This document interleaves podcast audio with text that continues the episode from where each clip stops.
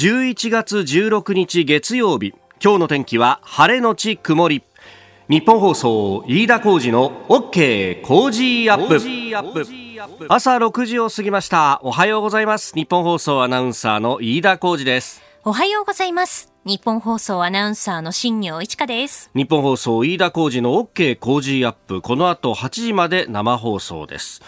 あの私、いつもは大体スーツを着てるんですね、うん、この後取材に行くってことが多かったりするので、はい、もうほとんど、まあ、これが楽なんでユニフォームみたいにね着てくるわけなんですけど、えー、あの先週の金曜日はですね、えっと、ある事情があってちょっとパーカーを着て会社にやってまいりました。で、はい、あのね、コメンテーターが飯田康之さんででニュースの合間かなんかにちょっとパチッと1枚スタジオの中の様子を写真で撮ってそれをツイッターに上げるなんてこと、まあ、たまにこの番組やってますけれども、はい、あのいつもと同じように私はルーティンだと思ってですねそれに移ってで上がってるななんて言って見てたらなんかいつもよりものすごい書き込みをいっぱいいただいてるんでなんだろうと思ったらあのなんでパーカー着てるんですかみたいな。話で、まあ確かにそれはそうだよなって、平日だろうがって話なんですが、えー、そうなんです。あのその用事というのがですね、午後半休を取ってちょっと出かけようという家族とですね、うん、で、あの箱根に行ってきたんですよ。箱根がね、はい、金曜日のさ、まあ、昼に移動して着くわけじゃないですか、土平日じゃないですか、はい、むちゃくちゃ混んでてあそうですか。びっくりしたんだよ。あの実は7月のですねちょうど登山電車があの再びオープンする、復活する直前ぐらいにですねあの我々取材でお邪魔することができてでその時に試運転の列車にもね乗せていただいてであのどういったご苦労があったかっていうのをインタビューをさせてもらってそれは確かあの後ね、えー、放送でもお聞きいただいたと思うんですけれども。あの時はガラガラだったんだよね。本当にガラガラで、あの、箱根湯本の駅前のね、アーケードのあの商店街なんかも、もう普通にスイスイ歩けちゃって、端っこから端っこまで、まあ5分ぐらいでスーッと行けちゃうぐらいだったんですけど、これがですね、人がごった返していて、で、あの、登山電車も、なんかね、朝のラッシュみたいに満員なんだよ。あ、そうなんですね。びっくりしてさ、そう。いやー、これね、ちょっと僕、その光景を見ると、あの、ぐっとくるものがありまして、やっぱね、その、あの、復旧に至るご苦労とかっていうのも聞いてたんで、で、ちょっと子供にもね、あのー、得意げに、ここが実は崩れてねみたいな話をしたんだけどまあ子供はそんなもの聞いてないよね。もう先頭でかぶりつきでずっとな前を眺めてるだけだったんだけど。いやでもちょうど紅葉シーズンで綺麗だったんじゃないですか。いい時期でね、うん、いやしかしあの GoTo トラベルのねあの効果っていうのもまあいろんなところでいろんなこと言われてますけれども大手にしか恩恵がいかないんじゃないかみたいな話とかね。でもやっぱある程度はきっちりそういうのあるんだなと。あのいわゆるゴールデンルートっていうのを回ってですね、え登山電車乗っててケーブルカー乗ってそこからあのロープウェイに乗り換えてみたいな。で大涌谷に行って、はい、えー、箱根海賊船に乗ってですね、えー、足の甲遊覧してみたいな、もう完全に、えーえー、小田急グループの策略にはまったんじゃないかっていうフルコースだったんですけど。これね、でも本当やっぱ効果はあるんだろうなというね、えー、えー、すごい人が、あとね、渋滞がものすごかったですね。あ、そうですか。車で来るっていう方も特に土曜日なんかは多くって、えー、多分交通情報でね、あの、しきりにやってたと思いますけれども、国道1号線も混んでたし、えー、えー、というですね、まあ、あの、GoTo に関して、まあ、あの、ある程度その威力みたいなものを目の当たりにしました。まあ、あの、都心の近郊のそういった箱根だとかっていうところは結構潤ってるっていうのはね、前々から言われてたんですけれども、まあ、そこにばらつきがあるなんて話ももちろんあるんですけれども、ただ、あの、一定の、こう、お金が回ってるっていうところは、やっぱり経済活動はあるんだなと。まあ、今後ね、その第3波と呼ばれるものがどうなっていくかによって、またこれ変わってくるんでしょうけれども、えー、えー、この秋の行楽っていうことだと、これから先、また今週末は3連休が待ってますんで、まあ、その辺を、睨んでと、えー、いうところはありそうです。で、もう一つ、あの、今日ニュースが入ってきたというか、私もこれも実感してですね、あれと思ったんですが、えー、週末に GoTo イートの、えー、ポイント還元の方のオンライン予約っていうのが相次いで、えー、大手サイト終わっています。えー、あの、終わるんじゃないかみたいな報道がですね、あの、週末、木曜、金曜あたりに結構いろんなところで流れて、うんこういうことやると殺到するよなと思ってた矢先、やっぱり週末に終わってしまったというですね、えー、あの、私も日曜日の夜、え、えー、GoTo イートを使ってちょっと食べに行こうかなんて言って、えー、日曜日の朝かなんかに予約をしようとしたら、軒並みサイトが全部終わってて、あ、もう終わっちゃってるよ、みたいなね、えー、ことになりましたけど、あれはあの、オンラインで、えー、GoTo イートの対象の店舗で予約をすると、その後、ポイントが還元されるというシステムだったんですが、えー、すごいですね、10月1日の事業開始からで予約が延べ5000万人以上の膨らんで、えー、国の予算の上限に達したためだということですね。まあ、お店側は、これ結構お客さんがそれで入ってて、ね、あの、無限くら寿司なんていう言葉まで生まれたぐらいじゃないですか。はい、えー、くら寿司で1000円食べて、で、その分1000円のポイントバックがあるから、1回手出しで1000円払えば、あとは小銭だけ持っていけば、それで十分食べられる、回るみたいなね、はい、話があったりもしましたけれども、ええー、今後はだから予算をね、えー、積み増さないことには、これは、まあ、どうしたって終わってしまうというね、確かにこれ恩恵を受けたあの飲食店にとってはどうなるんだこれからと。確かにそれもあってあの昨日ですねあのまた別のこう開店するお寿司屋さんに行ったんですけどそこは GoTo イートの対象じゃなかったんですよ。すげえ混んでた。やっぱり GoTo イート終わっちゃったからいつも通りの生活に戻るっていうですね、まあ、うちもまさにそうだったんですけどそういうところも増えてるのかなという感じですね、えー、GoTo についてはいろいろといただいております。メールもいただいたんですがこちら福岡県福岡市の、えー、貴公子さんえー、GoTo でホテル良くなってると思われがちですけれども、戻ってるのは宿泊だけなんですよという方、この方、あの、シティホテルにお勤めの方ですね。一般にシティホテルの売り上げの4割以上が婚礼、宴会などが占めるというところが多く、宿泊も同じくらい、えー、残りをレストランや、あレストランバーと、バーなり、宴会場の数字が戻らないと、本当に戻ったとは言えないんですと。まあ、相変わらず4割5割が、あ欠けている状態であるのは間違いがないということなんですね。ね。で、さらにこの、まあ、婚礼宴会、バンケットなんていうふうにも言いますが、えー、この事業は裾野が広い部門なんですと。配膳だとか、コンパニオン、お花、衣装、引き出物、イベント機材など悪影響を計り知れませんと。えー、また各業界がセッティングしたガイドラインに沿ってのオペレーションだと、販売効率が異常に悪くて、まあ、確かに密を避けるってことになるとお客さん入れられないし、感染防止ってことになると、あんまりお客さんを回転させられないということになりますから、以前の3割程度しか売り上げが立ちません、えー、今シーズンの宴会場の年間売上は前の年と比べて20%ほどまで落ち込むと思います、えー、また担当スタッフも相当な数休業に追い込まれているのが現状です生計もこのままではままならないと、えー、現状の打破のため、えー、観光庁や行政機関が率先して、えー、マイスイベント、えー、国際的なビジネスイベントですね、えー、これを実施していただくなど、えー、民間も実施しやすい空気感が生まれると思いますと、えー、マイスっていうのは確かにその前からもずっと注目はされてきた部分ではあって、国際的な見本市であったりとか、えー、展示会のようなものを開くと、えー、これによって、まあ、いろんな業界が潤うと。ビジネスの新たな機会も生まれるということだったんですが、確かにそれ完全に今、凍りついてる状況ですもんね。これはなんとか、うん、屋外でって言ってもやっぱりコミケも中止になってることなんかも考えると、難しいのかなっていうのはね、えーえー、こんなメールもいただいております。あなたの声を届けますリスナーズオピニオンニュースについてのご意見をお待ちしております。今朝のコメンテーターはジャーナリストの須田慎一郎さんです。取り上げるニュース、まずは IOC のバッハ会長が来日しています。えー、菅総理、小池都知事と今日会談の予定です。えー、そして RCEP 15カ国が署名しました。えー、これがね、えー、今日の新聞長官各紙一面のトップとなっています。えー、それから昨日行われた社民党の党大会、えー、さらに週末に行われました東アジアサミットについて、えー、そしてトランプ大統領の支持者の方々がワシントンで大規模集会とデモ行進を行ったと、えー、アメリカ大統領選についても須田さんに伺っていきましょう。さて、ここが気になるのコーナーですが、えー、産経新聞がですね、一面の肩のところで載っけています。見出しはこうです。めぐみさん必ず助ける。え拉致43年、新潟で集会と。えー、横田めぐみさんが北朝鮮に拉致されてから43年となりました昨日、えー、めぐみさんら一家が当時住んでいた新潟市で、えー、早期解決を求める県民集会が開かれまして関係者らが決意を新たにしたということであります。えー、メールもいただいてます。47歳自営業横浜港北の安幸さん。えー、横田めぐみさん、昨日で拉致されて43年の月が流れたんですね。我が国の民であるめぐみさん。えー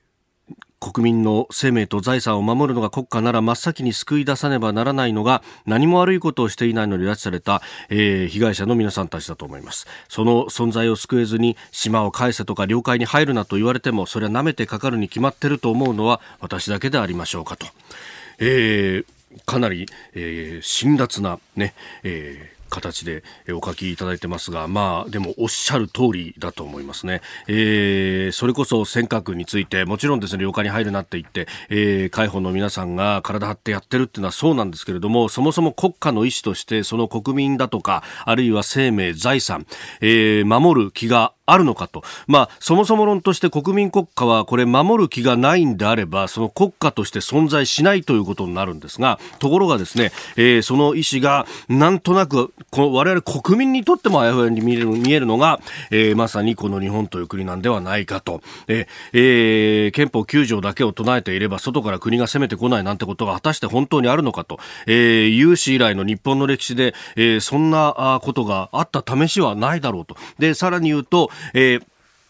相手との間のこう実力差みたいなものが開けば開くほど戦争のリスクが高くなるというのが、えー、国際関係論の中の一つの常識でもあると、えー、しかるにじゃあ日本と例えば中国の国防費だとかを考えたときにそれがどのぐらい開いているのかというのはもう、えー、明らかであります。経済的に、えー、経済力として、えー、開いてしまっているというのがありますけれどもその中で日本は GDP 比の、えー、1%ぐらいというのをずっと牧取し続けてきているというようなところがあると、えー、それはただただ自分たちで決めたルールに従っているだけなんだけどということなんですが、えー、その間に、えー、中国の方はどんどんと軍事も拡大しているし、まあ、そもそも核保有国でもあるしということも合わせて考えると、まあ、アメリカのコミットによって今まではなんとかバランスを取ってきましたがそれがバイデン政権にもし変わるということになれば、えー、そこもまた、えー、環境が変わってくる可能性もあると、まあ、後ほどここが気になるプラスのところでもねちょっと触れようとその辺は思いますが、えー、などなどを考えていると国会でいまだに学術会議ばかりやってるというのが果たしていいことなのかどうかそもそも論として、えー、この間の予算委員会の後国会どうどうしてるんだっていうようなことになってますからえ、えー、その辺も含めてですねやらなければならないことは本来は山積しているはずだと思います。以上ここが気になるでした。ここが気になるプラスです。えー、今朝はですね、あのー、まあ、あ東、まあ、今、東アジアと呼ばないんですけども、地域の包括的連携協定ですか、地域的な包括的経済連携か、えー、というですね、名前がついてますけども、まあ、もともと、あの、ASEAN プラス6とか言われていた、えー、まあ、東南アジアを中心とした、まあ、大規模な FTA というところ、まあ、その話で持ちきりになってますけれども、そうなんです。あの、週末ですね、ASEAN と、まあ、この日中韓含め、あるいは GO、それからニュージーランド、アメリカなども一緒になってですね、インドもですが、えー、東アジアサミットなども開かれております。一連の会議が開かれました。で、その中でですね、あの、週末、これは土曜だったと思いますけれども、あの、ASEAN との間の関連の首脳会議などに出席した後の菅総理大臣が会見をしましてあのその中でですね ASEAN と日本で平和で繁栄したインド太平洋を共に作り上げていきたいというような、えー、いう発言がありました。これがですねあのそれこそ先週、えー、金曜日にこの6時台まさにこの時間にですね、えー、東京外国大学教授の篠田秀明さんと電話をつないであのバイデンさんと菅さんの間の電話会談の後に発表されたその文書が日米でちょっと異なっている部分があると。で、一番気になるのは今まで自由で開かれたインド太平洋というのを掲げていた、えー、日米ともに掲げていたんですが、バイデンさんの方がそれを、えー、平和で繁栄したインド太平洋というふうに、あの、変えているだろう、変えてるじゃないかと。で、こうなってくると、えー、自由じゃなくて開かれてもいない、えー、中国であっても、えー、繁栄というキーワードで入ってくることができるということで、えー、一気に、あの、ニュアンスが全く変わってしまうんじゃないかとということを危惧していたんです。当時はアメリカがこういうことを言っていると。仮にバイデン新政権になったらそれが現実のものになるかもしれないから気をつけるべきだというところだったんですが、それがですね、えー菅さんの側がこれを言い出したと。しかも、平和で繁栄したインド太平洋を共に作り上げていきたい。こうした思いを私から直接各国の首脳に伝えというふうになっているので、これ、人が見るとですね、え、自由で開かれたインド太平洋ってあの旗を下ろしたのかというふうにも見えかねないと。まあ、この辺は国際政治学者の方々が非常に危惧しているところであります。今後、どういうメッセージを発していって、どういうリーダーシップをアジアにとってついて、え取っていくのか、これ日本はですね、意外と正念場に立たされているのかもしれません。さあ、次第はコメンテーターの方々とニュースを掘り下げてまいります。今朝のコメンテーターは、ジャーナリスト、須田慎一郎さんです。須田さん、おはようございます。おはようございます。よろしくお願いします。1ヶ月ぶりになるんですけどね。そうですよね。そう前回の大阪からリモートで出演していただいて。先々週はそうだ、大阪都構想の住民投票が行われた直後に、大阪からなんで、ええ対面で会うの1か月ぶりってことになりますね、ね、でも最近リモートもね、はい、なんかタイムラグなくてスムーズですよね。ねこの間のね大阪とつないだ時もほとんど遜色なくというか、ね、まあ、対面でやってるのとあまり変わらなかったですもんね。ねもうね、大阪はもう完全にプロ野球終わっちゃってて。いやそうですよね、え。ー、もうね、来年に向けて。来年に向けて、えー、しかし今年はベテランが大量に引退しましたね。そう、ね、引退というか、まあ、阪神をまあ、当初からね、世代交代っていうのは大きなテーマでしたからね。え。ー、まあ、藤川球児投手の引退セレモニーなんていうのもね、えー、いろいろと話題を読んじゃって。話題読んじゃって。いやでもね、あの、清原さんからもなんかこう来たりなんかするのはちょっと、おおみたいなね。ねで、加えて福留さんね。そうねまあ一つの時代が終わったかなって感じがしますよね。本当ですよね、うん、次は誰を注目していけばいいのやらというね、うん、でもね、やっぱりね、ホームランバッター争いね、はいはいはい、絡んできたとかね、ね。えー、これは大きいなって来季に向けてね。そうですね、さすがに岡本に最後残念でしたけども、うん、もう日本シリーズも終わったことだしね。まだある、まだある。え、まだやってんの？まあもう僕らにとってはね、俺なんですけど。ですよ。はい、えー、日本放送では全試合、えー、試合終了まで中継。申し訳ありません。今日もよろしくお願いします。お願いします。ここでポッドキャスト YouTube でお聞きのあなたにお知らせですラジオ局ニッポン放送の朝の番組飯田浩二の OK コージーアップではお聞きのあなたからのニュースや番組についてのご意見をお待ちしています菅新政権について経済政策やまだまだ続く新型コロナウイルスへの対応についてなどなどさまざまな立場からさまざまな年代の方からのご意見をお待ちしています。ぜひメールツイッターでお寄せください。番組で紹介いたします。あなたと一緒に作る朝のニュース番組飯田浩二の OK コージーアップ。海外でお聞きのあなたそして関東以外の地域でお聞きのあなたからの参加もお待ちしています。11月16日月曜日。時刻は朝7時を過ぎました。では最初に取り上げるニュースこちらです。バッハ会長来日菅総理小池都知事と今日会談。IOC 国際オリンピック委員会のバッハ会長が東京オリンピック・パラリンピックの延期が決まってから初めて来日しました。今日菅総理や小池都知事と会談し新型コロナウイルス感染拡大が続く中で来年の東京大会の準備状況などについて意見を交わす見通しです。バッハ会長は昨日午後2時ごろチャーター機で羽田空港に到着しました、えー、先週行った会見で開大会の中止についてはこの来日で議論はしないぞというふうにすでに明言をしているようです。はい、あのやはりですね、まあ、状況がね、まだ流動的なものですから、まあ、あのそういった議論については不適切ということになったんでしょうけれども、はい、とは言ってもですね、あのじゃあどういう体制で、やっぱりそこら辺全く無視していいのかっていうと、えー、そうではなくて、どういった体制でね、えー、この新型コロナウイルス対策をやっていくのかっていうところなんですが、まあ、1点目としてはですね、はい、あのどうでしょう、一部ではね、えー、その出出あの出国国のね、えー、出国国のその陰性証明があれば、例えばハワイの対する日本に対するね、はい、対応であるかのあるように、えー、出国国のですね、えーまあまあ、言って陰性証明があれば、ノーチェックでもう入れますよという状況、はい、まあえー、こういったところがですね、えー、二国間でどの程度これ広がってくるのか、日本と、えー、えー、外国内でどの程度広がってくるのか、1点目。で、もう一つはですね、空港の検疫体制ですよね。はい、これも相当今拡充されていて、えー、えー、相当な、まあもちろんね、えー、入国者が少ないということもあるんだけれども、あの、余裕がある状況、これが果たして、えー、オリンピックがね、開催、オリンピック・パラリンピックが開催されたときに、その空港の検疫体制、チェック体制が、えー、どういう形で、えー、まあ、機能していくのか、えー、これについてもチェックしますよと。はい、で、まあ、えー、加えてですね、まあ、これもですね、どの、どの段階から、えー、こう、波及していくのか、普及していくのかっていうのはちょっと見通せないんですが、ワクチンについてもですね、はい、えー、まあ、おそらく、えー、来年の、えー、その開催時期についてはですね、えー、相当普及してるんじゃないかというところも前提に考えていくんじゃないかなと思いますね。うん。まあ、本当、ワクチンに関してっていうのはね、知見がどう進んでいくのかも含めて、ええ、あの、いいニュースが出てきたり、またちょっと頓挫したみたいなのが出てきたりっていうのは、ずっと続いてますよね。え、ですからね、意外と取り上げられてないんですが、あの、先ほど申し上げたように、あの、空港の検疫体制、かなりスピーディーに、はいその対応ができるようなんで、うんうん、そのあたりってね、え結構期待が大きいのかなと私は思いますけどね。え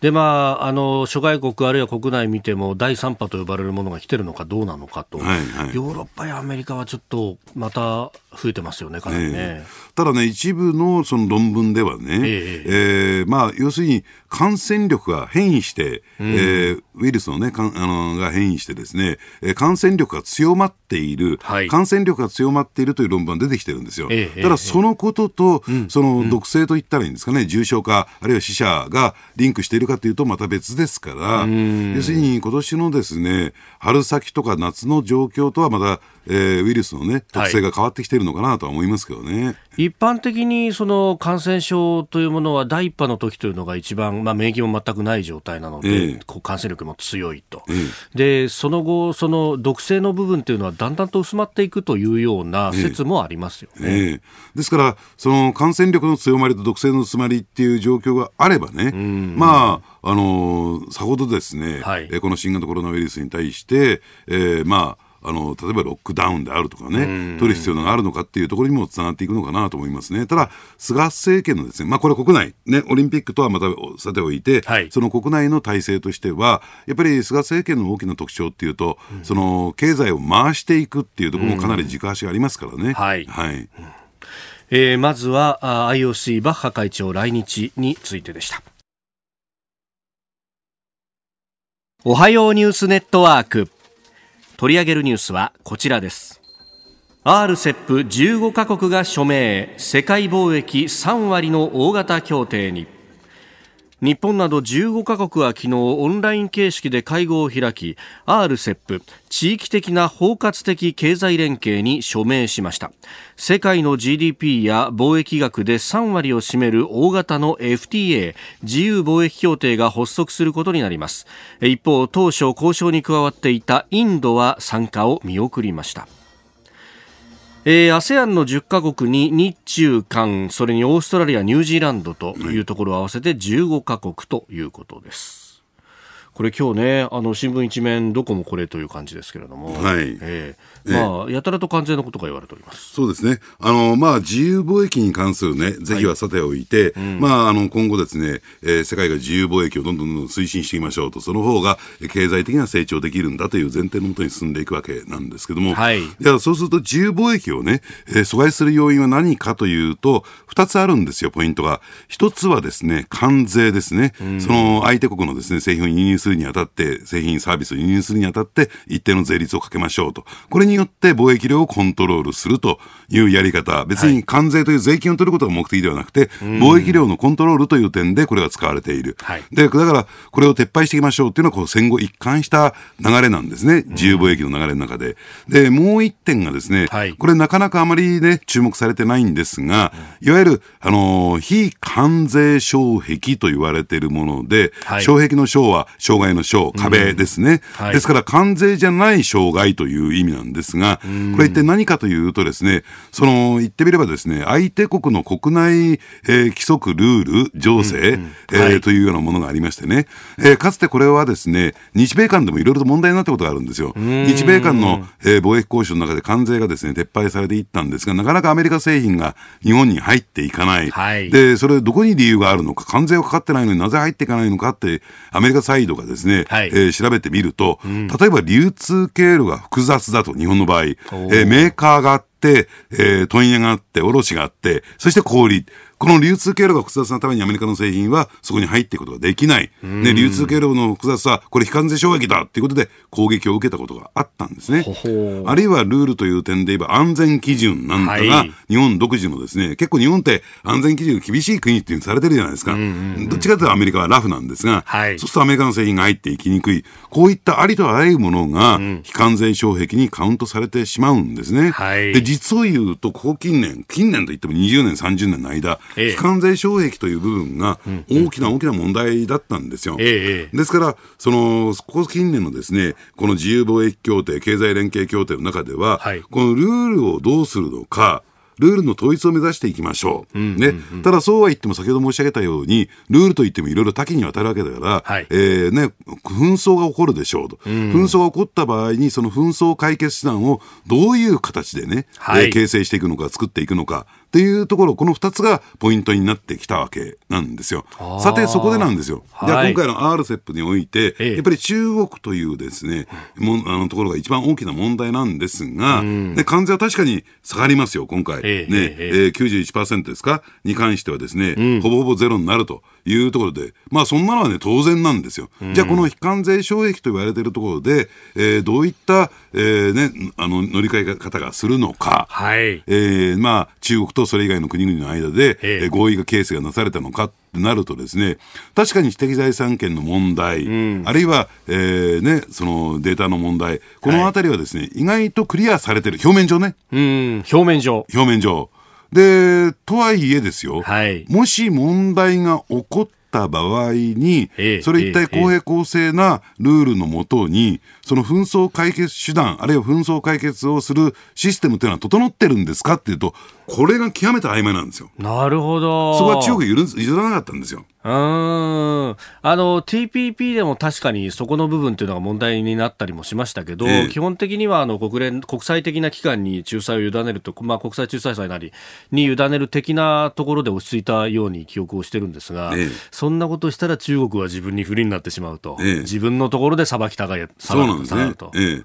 えー、それについてはですね、はい、おそらく中国は、えー、まあ、それに裁定する、まあ、あのー、ね、えー、まあ、判断するにあたってですね、はい、その主導権は絶対に手放さないはずですし、さまざまな形でそこはプレッシャーをかけてくる。はい、で、直近でね、考えてみてくださいよ。あのー、ああの、なんいいんですかね、アリペイに関するね、はい、都社のですね、えー、えー、上場問題、はい、に関してですね、共産党が横割りが入ったとされて、いきなり上場が、えー、中止になってしまいましたよね。しかもそれも習近平国家主席の結構意向が働いたっていうのが週末にかけてニュースになりましたね。えー、まあそれについてはちょっと検証不能なんですけど、えー、現時点ではね。ねはい、ただそうは言ってもですね、はい、その準備を進めていく中で、えー、まあ言ってみればですね、そういった外的要因が入って上場停止なんていうのは、はい、これは普通に考えたらあってはならないことですし、企業経営にはとってもリスクですよね。えー、そういった今おっしゃったようなリスク、これを回避する手段、手立ては残ってるんですかと。じゃあなぜ中国が TPP に入ってこられないのか、そこをもう一回考えるべきではないか。そう考えるとね、はい、この RCEP は、えー、に対してね、過大な、えー、期待をかけることは、これナンセンスであるし、えー、そこが解決されない限りインドも復帰しないし、ね。ですから、とりあえず関税はゼロにしては見た見たもののというね、はい、程度のものに私は終わるんじゃないかなと思いますけどね。うん。これそのじゃあ、例えば関税がゼロになるから、じゃあ、日本で作っても中国で作っても一緒だから中国でやってみようって言って、行った会社が、ひょっとしたらその先で、その今ご指摘になった非関税障壁的なもので苦しめられる可能性だってあるわけですね。いや、あるわけというよりも、かなりその可能性は私高いんじゃないかなと。要するに何らルールは変わってないっていうことになるんじゃないかなと思いますけどね。うんそうするとなんか手放しで素晴らしいことが起こりましたみたいな報道が続いてますけど、ええ、一方でリスクっていうのは結結構大きく口を開けてる感じがありますね。そうなんですよ。だから完全、当たり前なんです、こんなのは。この手の交渉というか提携の中でね。はい。そんなところが前面にドンと出てきてるっていうところを見てみてもですね、その、その非関税証券の部分がほとんど煮詰まってないんだなっていうことが逆に伺えるんじゃないかなと思いますね。うんえさあそしてもう一つ用意したのは東アジアサミットについてであります。まあこれ昨日ですね RCEP の調印が行われたわけですがそれに先立って14日には ASEAN と日米中ロなどの首脳が一堂に会する東アジアサミットがテレビ会議方式で開かれました。えー、菅総理は東東シナ海や南シナ海における中国の緊張を高める行動を批判したということであります。アメリカからはトランプさんは欠席しオブライエン大統領補佐官が代理で出席ということになっております、うん、あのこれについては、まあ、まさに安全保障上の問題ということなんですけれども、はい、あの実はね先ほど申し上げた、えー、RCEP 含めた貿易と、えー、その安全保障問題って、これ深くリンクしていてですね、要するに、えー、貿易をして二国間で貿易をしている中で安全保障上の問題に抵触する場合にはですね、えー、まあそれについて、えー、まあ言ってみれば主張した国の判断で、はい、えー、処置をしていい、処理をしていい、だから例えば輸出を停止するとか、輸入を停止するとかっていうルールが国際的に認められてるんですよ。はい、これ WTO ルールですからね。で、そうするとね、安全保障問題と貿易っていうのは、自由貿易っていうのは、深くリンクしてるんだと、表裏一体の関係にあるんだと、でそうすると一方で日中間でこういった対立が残ってる中で、はい、まあこれはこれ、ね、えー、貿易は貿易、経済は経済、で進められるのかなと、だからこの、えー、東アジアサミットで中国の行動批判をしたっていうことが、はい、こちらの RCEP の方にも、うん、えー、影を落としてくるっていうふうにね、そういうふうに理解していただきたいなと思いますけどね。う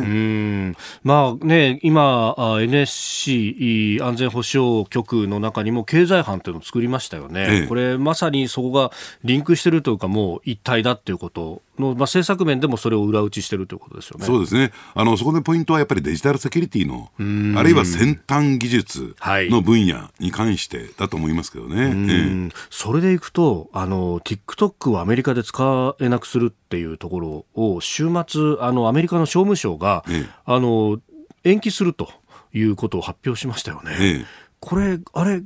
もう方針変わっちゃうの？っていうような気がしたんですけど、どうなんですか、ええ、まあ、それについてはですね、おそらく継続案件ということで、え、まあ、新体制がね、バイデン新体制がどういう判断を下すのか、ただ、そうは言っても議会の方は、かなり強硬派ですから、はい、あのそのあたりの影響が出てくるんだろうと思いますけどね。うん。まあ、でもね、あの中国に対しては、まあ、アメリカももちろん批判をしていたし、それから ASEAN の各国だって、まあ、各国温度差はいろいろありますけれども、基本的にはあんまり出てこられても困るよねっていうところではありますよね。ねあの特に ASEAN の議長国のね、えー、ベトナムには、やっぱりあの南シナ海の問題を筆頭にですね、はい、かなり中国に対して批判的ですからね。えーうん。まあ、そう考えると、ね、中国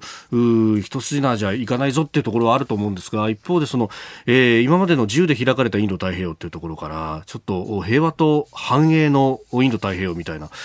表現変わってきちゃってますよね、うん、あのだからその辺っていうのはね、えー、やっぱり今回の RCEP について言えば、日本でおける経済界、経済の一つ、はい、それ大関係なんですよ、言ってみれば。だからその問題と、要するに安全保障上の問題というのが、非常にこう微妙に絡んでるんだと、一枚岩ではいかないぞと、日本国内もね、だその辺の、えー、方向性を問いすべきだと思いますけどね。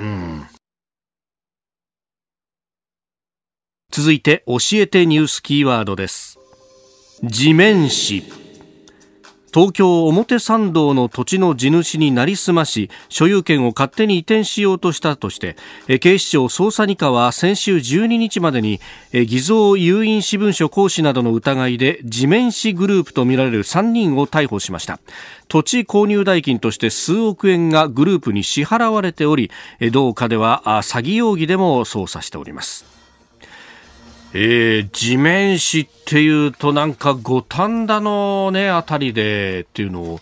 この番組でも去年でしたか一昨年でしたかあの須田さんに詳しく解説していただいたことがありましたが、えいるんですねまだまだ。そうですね。まあ五反田のっていうと大手ね住宅メーカーが、ね、はい、引っかかったっていうところなんですけれども、えー、ただその五反田のケースとですね、はい、あの人脈的にこの重なってくるんですよ。そうなんですか。大体ですね、えー、えー、まあ関東一円をね、えー、舞台として、はい、そのまあ地面師というかですね土地をめぐる作業、えー、仕掛けていたグループっていうのは大きく3つあったとされるんですね。で、まあ、一番の大きなグループが、はい、えー、この五反田を仕掛けた、えー、グループでしてね、はい、で、そこにつながっていってる、つまり、あの、その人脈をですね、一掃しないことにはこういったことが繰り返されるぞという流れの中で行われてるんですが、とは言ってもですね、ある意味でこれ実行犯と言われてるね、はい、えー、いろんな役割を果たして、ね、例えば、えー、情報を集める役、はい、えー、あるいはそのなり、あの、地主になりすます役、などなどのね、えー、いろんな役割をそれぞれが演じる、まあ、実行すると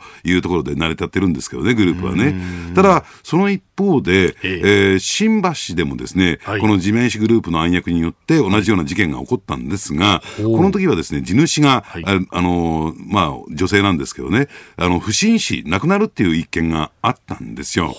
で、そうするとね、それが本当になんかこう、事故なのか、えー、えー、どうなのかっていうところが、えー、まあ、疑問視されていてですね、はい、えー、これについても、えー、場合によってはこれ殺人じゃないかということで、えー、内定捜査が今進んでる最中なんですね。ただこれについては結論がまだ出てきてないんですが、はい、そうするとね、やっぱりかなり手口としてはね、強引になってきて、そもそものその地面師グループが手掛けるような話といったらいいんですかね、やり口ではないんですよ。そうするともうその裏にはね、こう闇社会につながるような、えー、そういった勢力も関与しているんではないか。ね。えー、あるいはですね、えー、そういったケースっていうのは事件化はしてないんですが、はい、都内でも散見されていてですね、え。ー、あのもうこれ古く古い手口なんですけどね、はい、要するに地上げをするというか土地を売れっていうね、うん。うん、えー、でそれに対して抵抗しているところに対してですね、はい、トラックが突っ込んでったりとかね、はい、えー、いうケースが今出てきてていてですね、えー、でその背景を調べていくと、やっぱり広域大手広域暴力団に、えー、つながるような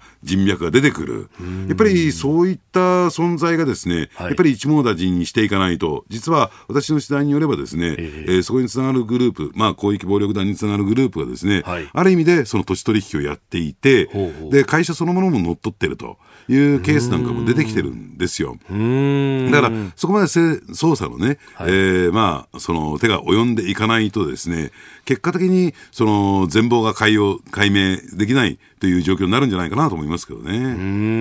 ん。これあのコロナの影響でね結構こう経済的にはこう下降気味だっていうことが言われてますけれども、ええ、土地の取引とか不動産に関してというのはまだまだ調子がいいわけですか、ええ、こういうのが出てくるあのですからあのどうなんでしょうね。通常のという以外に、やっぱりあの一等地と言ったらいいんですか、あのまあ、例えば住宅地であるとかね、そういうとこが、郊外の住宅地そういうとこは別としてもですね、えー、やっぱりここの土地を今逃してしまったら、うん、将来二度と出てこないぞ、あるいは二度と手にすることができないぞっていうことになるとですね、はい、やっぱり買い手は必ず出てくるんですよ。間違いなく出てきます。ですからそれ経済環境に、例えば銀座の一等地になんていうね、はい、えー、まあ最後に、えー、ここはもう二度と出てきませんよなんてことになるとですね、えー、結構高値がついて、えー、まあその買い買い手がですね、複数出てくるっていうケースはやっぱりあるんですね。で不況不景気とか不況って関係ないんですよ、この辺りは。なるほど。えーむしろじゃあその人脈だとかそういうところを全部叩かないと、ええ、ずっと出てき続けるということなわけですそうですね。しかもあれですよね。今その地主自体が高齢化している中で、はい、そしてその、えー、相続のね、はい、えー、者のいないような、え、そういう土地、っていうね、えー、まあ、ケースが出てきてる。で、もう一点注目しなきゃならないのは、うん、この、なんで、所有権っていうのはなかなか移転でき所有権っていうのは、要するに登記しなくて済むんですよ。未登記の問題なんかも出てきますからね。ああ、そっかそっか、日本特有のそういう問題が。はい、えー、以上、地面師今日のキーワードでした。えでは続いて、ここだけニューススクープアップです。この時間、最後のニュースをスクープアップ。トランプ大統領支持者ワシントンで大規模集会とデモ行進。アメリカ大統領選で敗北を認めていないトランプ大統領を支持する大規模集会とデモ行進が14日首都ワシントンで行われました。中心部の通りを埋め尽くした数万人の支持者らはトランプ氏の主張に沿って選挙で不正があったと叫びトランプ氏の再選を訴えております。まあ、各地で訴訟が行われているということで、えー、ありますが、まあ、大統領選が始まる前に前回ご出演だったので、はい、えー、終わっ、まあ、ここまで来てと2週間余りが経ちますけれども、ええ、どうご覧になりますか、うん、あのー、ですからね、え、まあ、その不正の証拠というところが出てくれば、はい、また展開は変わってくるんでしょうけれども、うん、なかなかそこが具体的に出てきてないですよね。はい、具体的に出てきてない以上ですね、やっぱりあのー、まあ、各国ともにね、うん、え確かに、えー、どうですか、そのバイデンさんの、えー、当選を認めてない、例えばメキシコの大統領とかいますけれども、はい、まあ、おそらく世界の流れとしては、えー、バイデン再選という、バイデン当選というところで動き始めてるのかなと思いますよね。うん、で、ただですね、どうなんでしょうね。やっぱりこの、えー、トランプさんの今後の戦略から考えると、うん、その法廷闘争が一つある中で、はい、えー、もう一つとしてはね、2024年というところを、うん、に、あの、再出馬というところも伺ったような展開に今なってるのかなと思いますね。で、加えてですね、あの、今回の、まあ、仮にですよ、バイデンさんが、えー、大統領に正式に就任したとするならば、はい、じゃあ、その、通常ですね、あの、1期4年やって、えー、それで、まあ、実績を上げて、ね、えー、まあ、結果を出してですね、はい、そして2期目を伺うというね、はい、で、まあ、あの、再選を狙う大統領ってのは結構選挙で強いものですから、落選したケースってのはもう数えるほしかありませんからね、そういった点で言うと、じゃあ2期8年務めるのかっていうと、どうやらですね、バイデンさん2期目はないと。言われてるわけなんですね。年齢的な問題であるとか、はい、えー、含めましてね。うん、で、そうすると、えー、次の2024年の大統領選挙というのは、要するに現職いないというね、はい、異様なというか異常なそういう大統領選挙になりかねない。まあ、あのー、ですからね、どうなんでしょうね。この混乱というのは、そこを見けて、えー、トランプさんも今、えー、動き始めているようですけれども、うん、えー、まあ、7000万票というね、はい、えー、空前のね、票数も取ったわけですから、うん、えー、次へのステップっていうところを考えてるんでしょうけども、まだまだこのアメリカ国内のね、はい、分断というか混乱というのは、続いていくんだろうなと思いますね。うん。まあ、今後のスケジュール的には12月の8日までに選挙人を各州確定させて、はい、そして12日に投票という流れになるはずではありますが、これが確定しないとなると結構こういろいろややこしいことになるという話ですね。ただそうなると今度下院での、はい、えー、一州一票のですね、えー、選挙になりますから、はい、そう考えていくとね、まあおそらくですねバイデンさんの当選を揺るがないものだと私は見てますよ。ね、で、その中で、じゃあ次の戦略っていうところを、えー、もう伺い始めたのかなと、えー、共和党もね、はい、あるいは、えー、どうなんでしょうね、トランプさんサイドもですね、伺い始めたのかなと思いますけどね。うん、で、一緒に行われた上院の選挙、まあ、上院3分の1改選ですけれども、こっちは、あのジョージアの2つの議席を、ええ、まあ、今後、決選投票でやるんだということになっていると、え、で今、49対48で、一応、共和党が1議席リードはしてるけれども、過半数には届かずと、あ50対48です。ね。ごめんなさい。ここがどうなるかっていうのが、がぜ注目になっていますね、えー、だから残り2議席で、はい、えー、一つはあれですよね、補欠選挙ということで、えー、来年1月と、はい、えー、もう一つがその決選投票ということになったんですが、うそうするとね、えー、どういうことが起こるかっていうと、仮にここで民主党がですね、はい、2議席を取ったとしましょう、えー、ね。で、そうなるとですね、50対50で均衡になるんですが、はい、そうなった場合に最終的にはですね、うん、どうやって、えー、下院の意向を決定するのか、多数決で決定するのかというと、下院議長なんですよ。最後の一票っていうのは。あ、上院議長。ええ、あ、上院議長なんですよ。で、上院議長というのは、副大統領が兼務する、カマラ・ハリスが、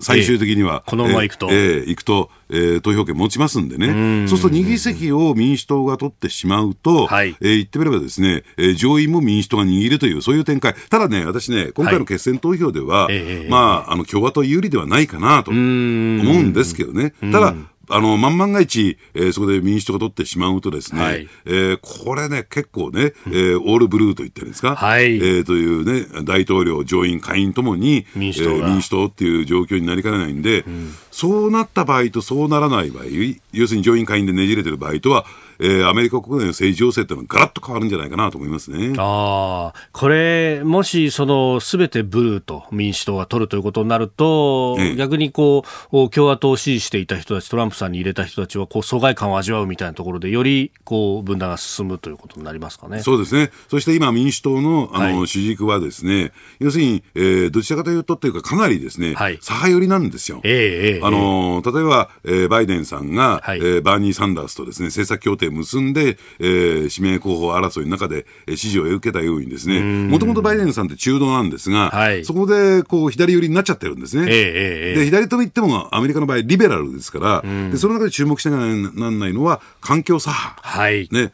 えー、の動きなんだろうなと思いますね。そこに対して一定程度のブレーキを渡すのが共和党ですから、果たしてどうなるのか、上院の、えー、投票結果がね、そこが注目だと思いますけどね。まあ、その環境左派の政策がそのままっていうことになると、ね、まあ、自動車産業を抱える日本としても非常に看過できないことになってきますよね。かなり EV を積極的に入れようとするみたいな話が出てきてますよね。ねただ、あの、日本の場合もですね、それを意識しても、菅、えー、総理はですね、はい、所信表明の中で2050年、えーね、温室効果ガスゼロ宣言を、うん、ね、盛り込んでますから、はい、そのあたりは標則はあったんだけれども、うん、じゃあそれをいざ実行していく。要するに、それがきちんとね、えー、年度年度で実行されないと、アメリカはペナルティー課しますよという方向性、今打ち出してますから、それが炭素税と言われている炭素関税なんですね。はい。